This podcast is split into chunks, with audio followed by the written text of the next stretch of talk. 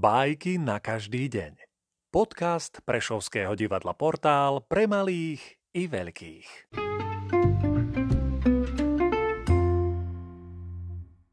Ezop, Slávik a Jastrab Na vysokom dube sedel Slávik a ako zvyčajne spieval. Zočil ho Jastrab a pretože nemal inej potravy, spustil sa na ňo a zovrel ho do pazúrov.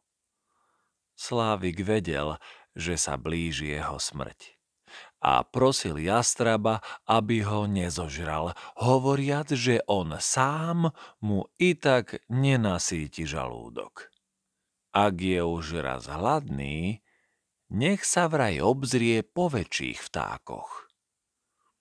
No jastrab mu skočil do reči a povedal.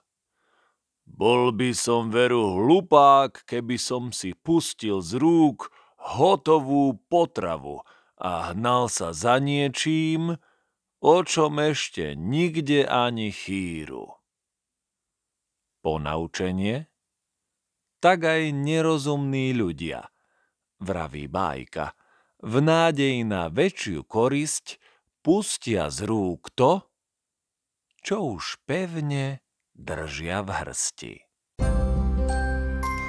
thank you